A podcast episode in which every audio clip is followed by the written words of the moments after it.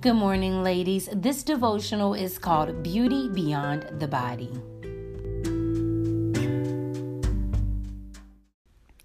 Have you ever been on social media and you've seen a older couple and they're like in their 60s, 70s, 80s, possibly even in their 90s.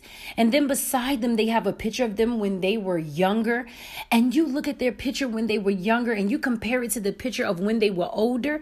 And you be like, oh my gosh, he was so handsome. She was so beautiful.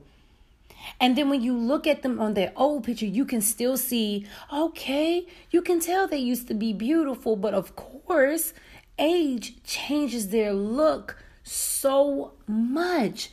They're old, they're not vibrant as they used to be. But do you believe someone that's been married for 40, 50, 60, 70, 80, possibly 90 years stayed married because he was handsome or because she was pretty and because they were physically attracted to one another? I seriously doubt it.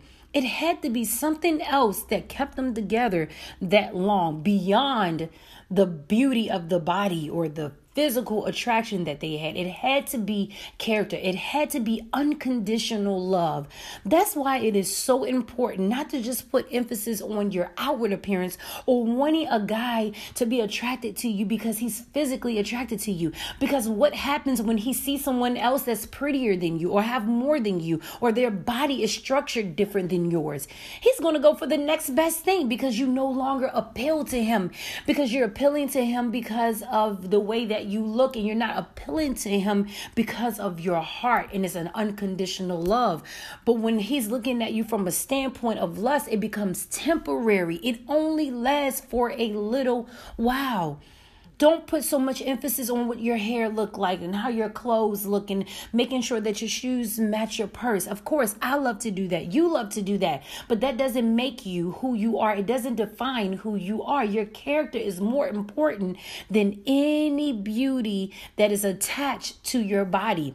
I know the side society, the standard that they have set is all about having a certain shape or a certain stature of body, but that's not what makes you beautiful. You can have the beautiful girl in the world and she has a nasty attitude and then guess what? She's no longer beautiful. I have been in the presence of people that i've seen on facebook or i've seen them on instagram and then i've had the pleasure of meeting them in person but their attitude is so haughty. They are so arrogant. They think they're so better than someone that they hardly even want to open up their mouth and speak to you like it's going to crack their face if they say hello how are you doing?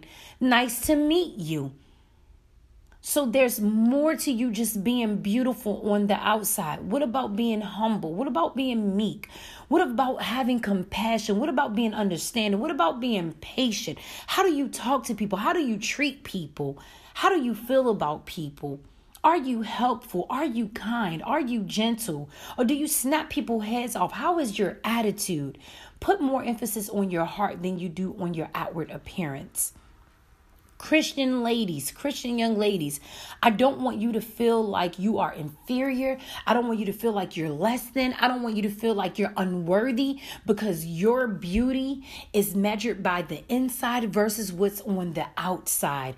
Remember, you are beautiful because your beauty is not what's just on the outside. Your beauty is both. You are beautiful on the outside and on the inside. And when a real man get a hold of you, he will love you unconditionally, not because of what you look like, even if he is phys- physically attracted to you, but he will love you because of who you are and not just because of what you are or what you look like.